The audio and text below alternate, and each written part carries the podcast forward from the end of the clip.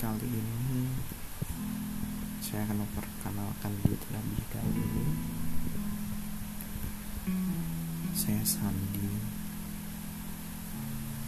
usia 25 tahun. Saya merupakan karyawan swasta di salah satu perusahaan agrochemical. Saya tinggal di Jakarta dan saya sudah merantau selama dua tahun. Kali ini saya ingin menyudahi semuanya dan saya ingin kembali ke kota di mana saya dilahirkan.